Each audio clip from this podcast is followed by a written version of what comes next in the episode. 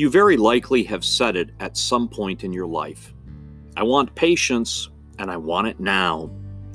This statement usually brings smiles, the stray giggle, the knowing wink. It's almost as if this is the worst kept secret in all of humanity. We struggle with patience. The more unpalatable a situation may be, the shorter our supply of patience. This truth is in tension with an equally intractable reality. There are some things that are beyond our control. Some things we just have to wait on. As we endure the twin pandemics of COVID 19 and systemic racism, the hard work of dealing with the challenges before us is taxing our patience we may be discovering that we just don't have the emotional or spiritual resources to do what is before us. Where COVID is concerned, this waning patience could be expressed in a clamor to get back to normal. This is one of those times when we have to realize there is no going back.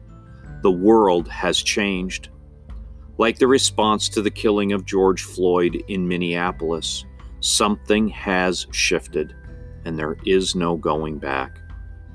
Our faith witness reminds us that it is in these times that God continues to journey with us. The best way we can respond to the change is to continue the work of living faithfully, sharing love, mercy, hospitality, and generosity with those we encounter. When we do, we encounter the God who is present our patience may be finite, but the grace we receive from God is infinite. This morning's scripture lesson comes from Genesis chapter 18, verses 1 through 15.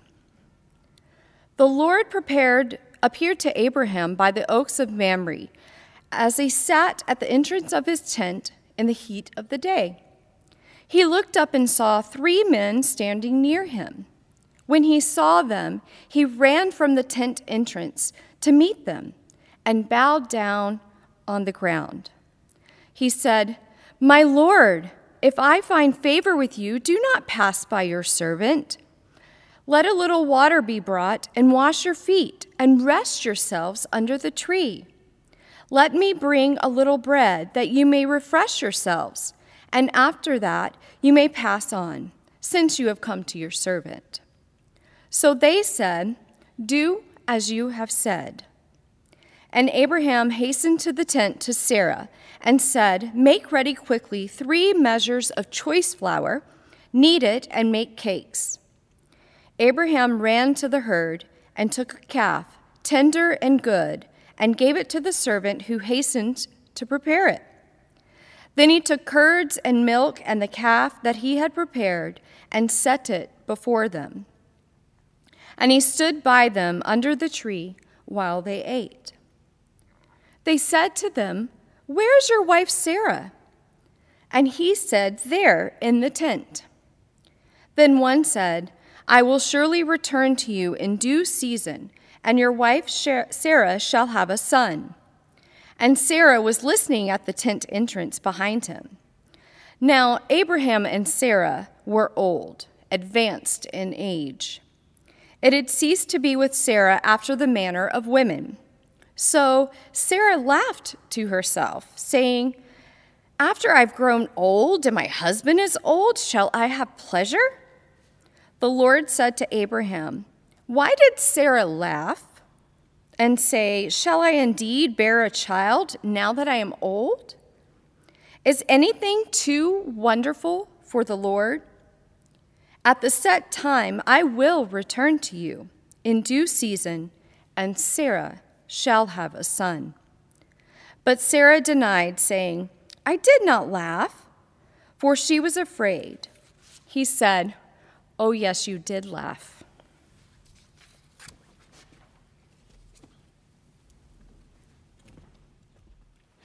Friends, I would invite you to pray with me.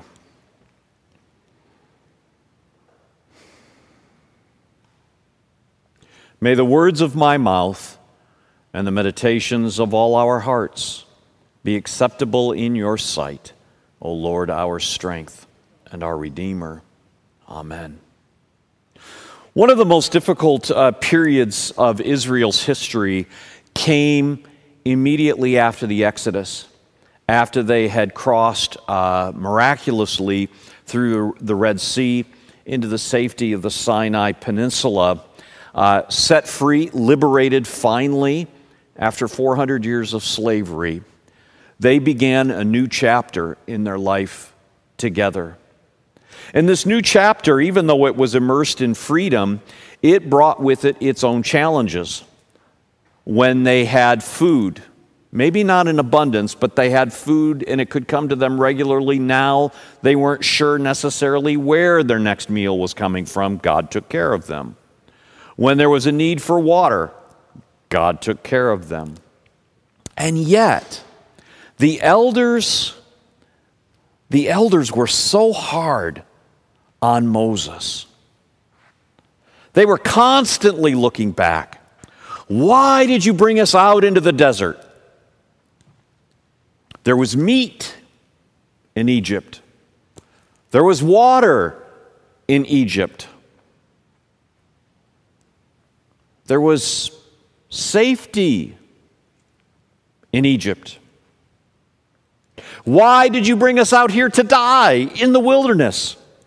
Weren't there graves in Egypt? What they had a hard time reconciling with was the past and the life that they knew and the security that came with the known versus the uncertainty of not knowing. And there were a good many of them that could never get over that, constantly looking back. Now, from, from our eyes and from our sensibility, and I, and I, I kind of I kind of want to shout at the, the elders of Israel. Yes, there was all of this, but you were slaves. You were slaves. This story as a, as a, as a precursor for what we're going to talk about today with regard to the text that Joanna just read reminds us of the cautionary tale, the problem that can come when we consistently look backward, where we pine away for a life, an experience, a normalcy that we'll never be able to go back to. There is no back to go back to. Our way is not looking backward, our way is looking forward. And yet, we still have this tension. I think most of us probably know instinctively that there's no going back. And yet, when we can't see around the corner that's in front of us, it's easy to want to go back.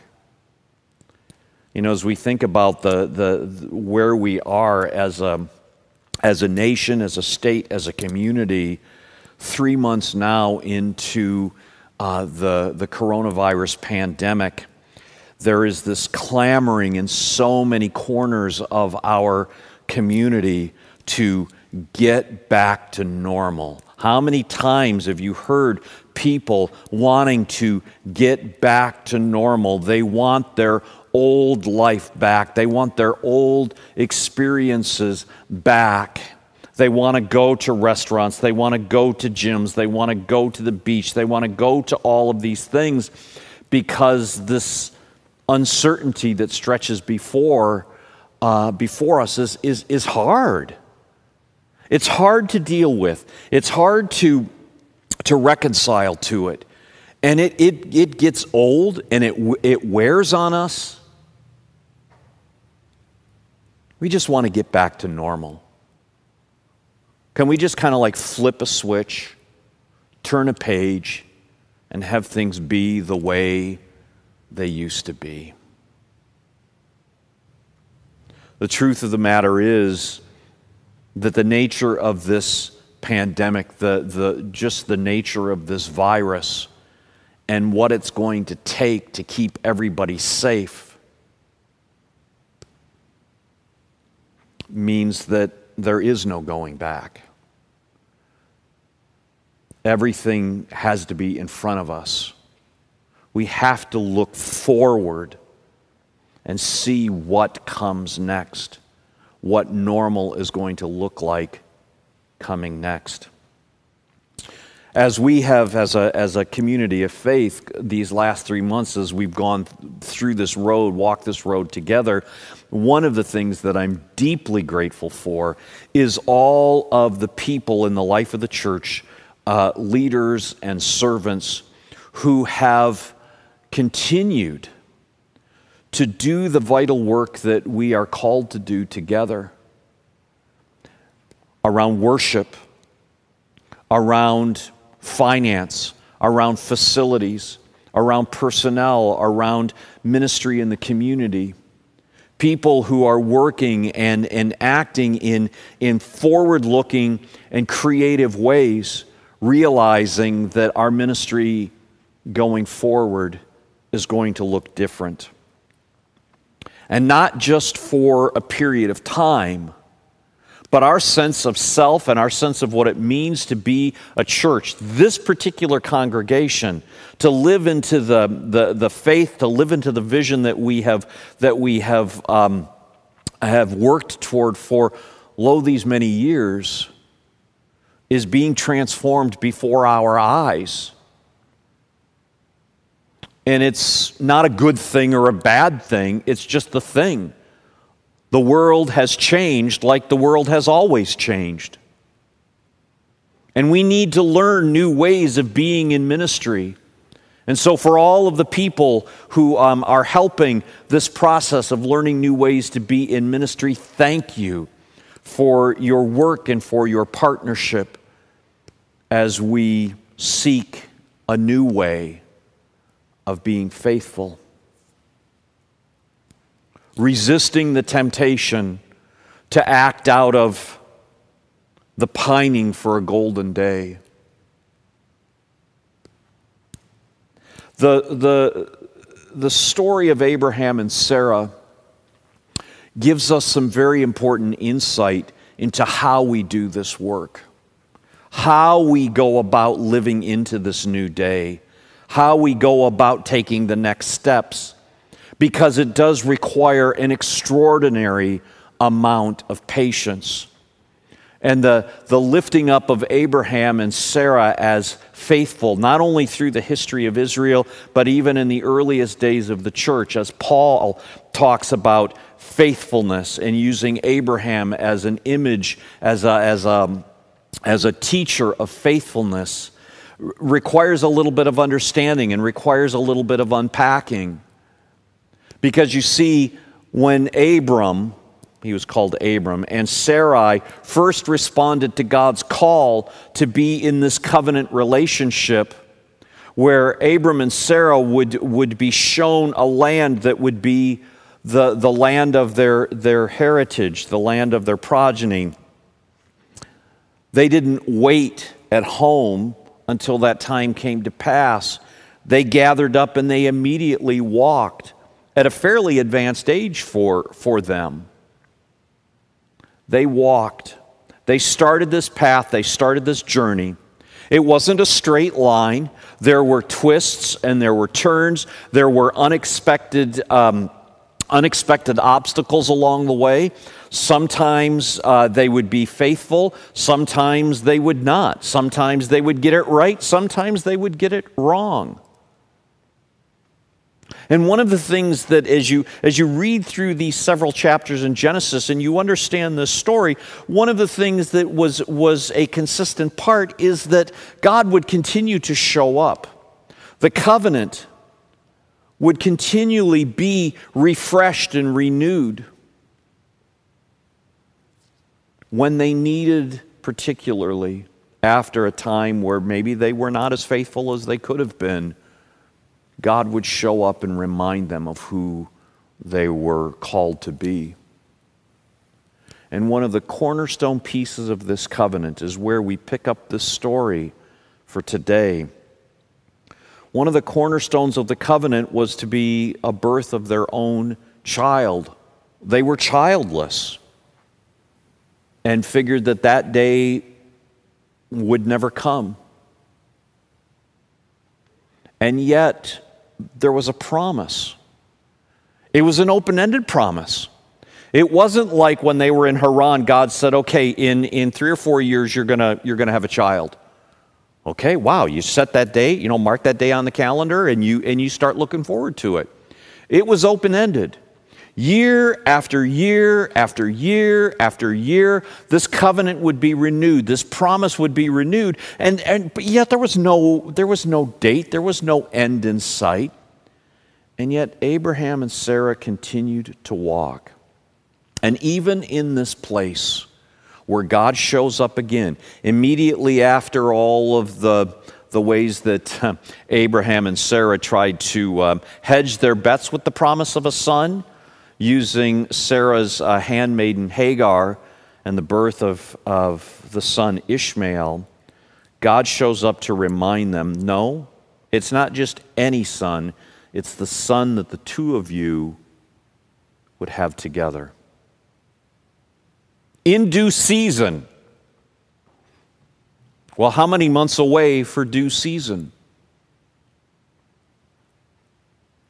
Patience holy patience.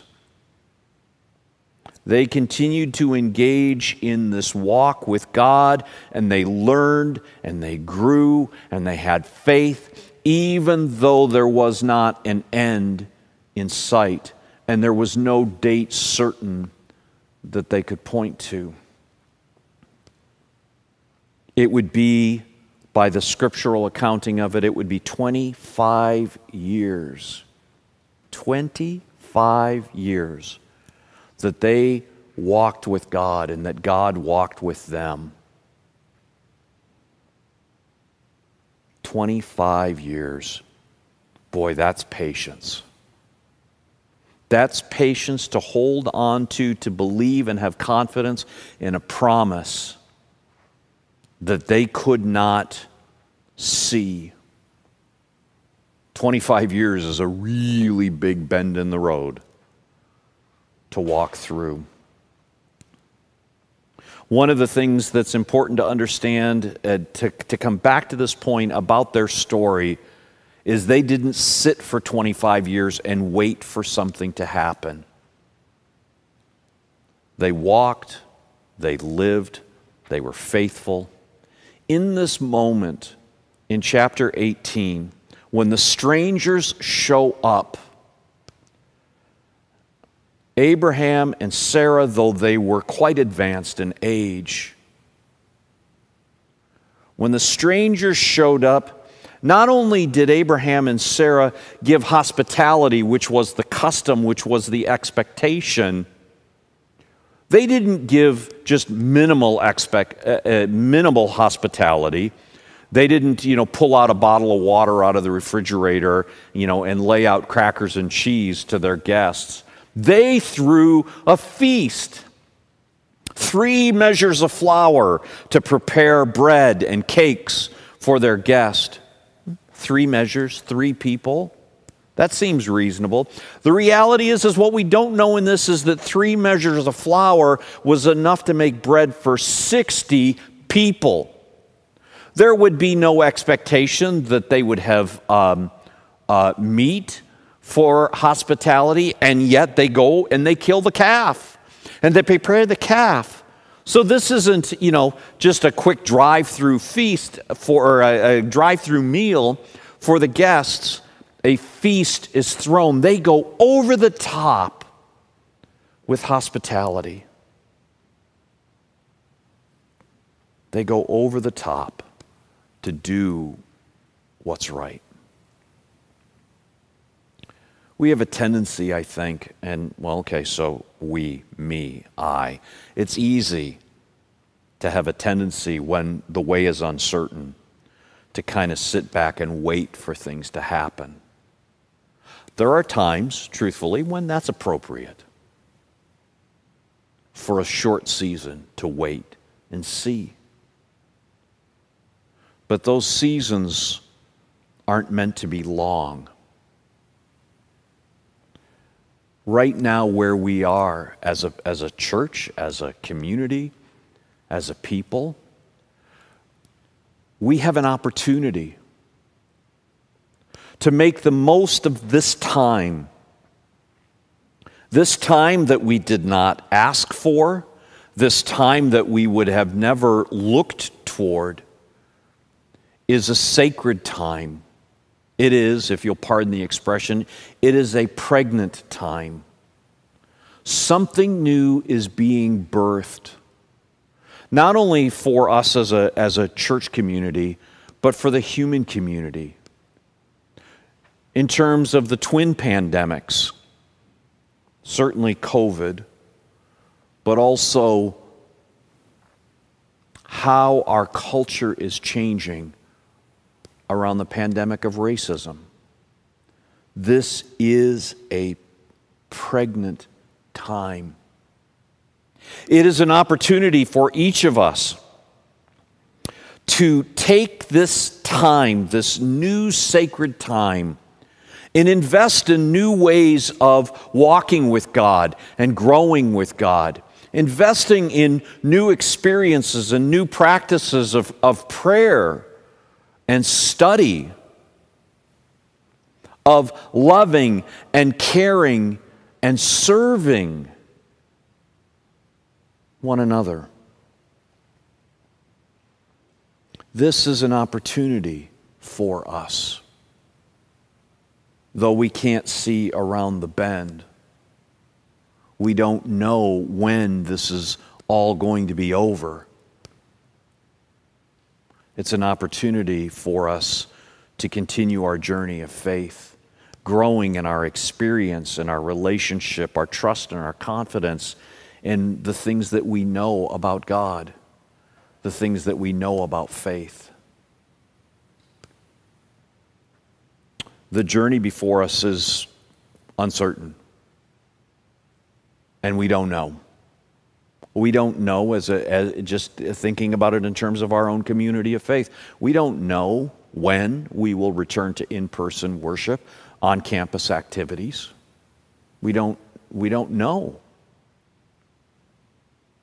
And yet, that doesn't prevent us from doing the work to prepare to prepare our sanctuary, to prepare our campus, to put in place the kinds of ministries, the kinds of mechanisms that will enable us to do the ministry that we will need to do going forward, a hybrid ministry. The, the priorities that will come, we, we, we don't know yet, but we continue to work toward it, to work for it and to recognize that it is it is a time it is a turning point in our life and in our history where there's no going back this is not about uh, returning to the glory days of 2019 returning to the glory days of 1980 for folks that have been in the congregation a long time. And, and I hear this, I hear this nostalgic, it's, it's equal parts nostalgia and equal parts grief about pining away when the, the church had more members, the church had more children, the church had more youth, where the church was more of one thing and less of another. even before today, there, there was no going back to that. But there is a future that is being laid out for us a future of faithfulness, a future of serving the community and loving on people and strengthening faith and reaching out and bringing people into faith relationships. There are opportunities that are before us right now that six months ago we would have never been able to have conceived.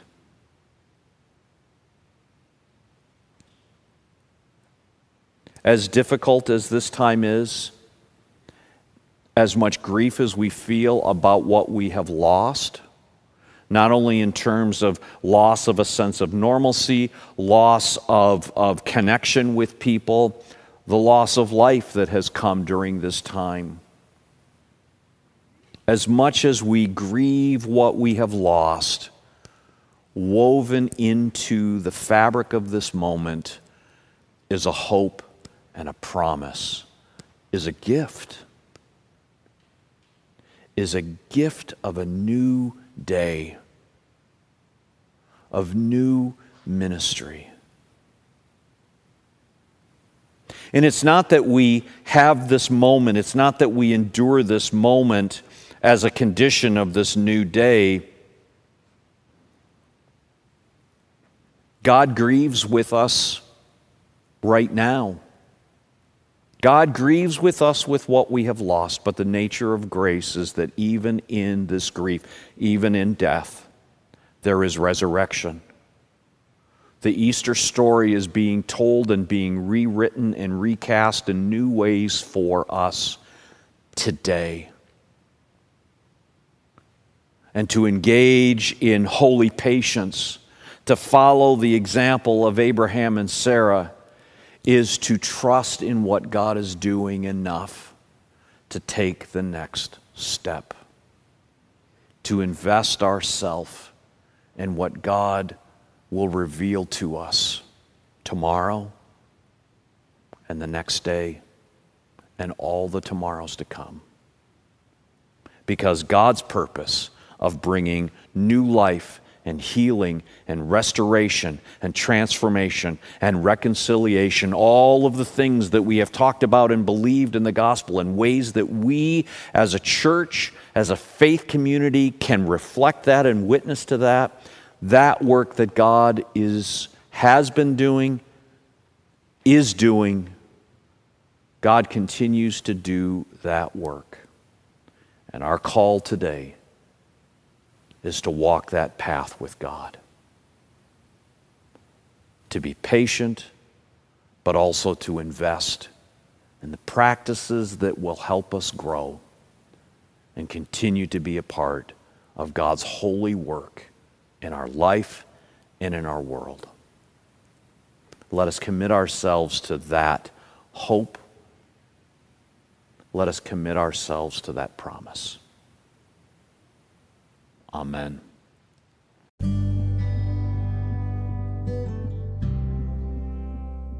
Thanks for joining us for this sermon from Redlands First United Methodist Church. I hope you've been encouraged. If you are interested in being part of our worship experience during this time of physical separation, please join us at 9:30 a.m. Sunday Pacific Time on our YouTube channel, Redlands First UMC. That's Redlands F I R S T U M C.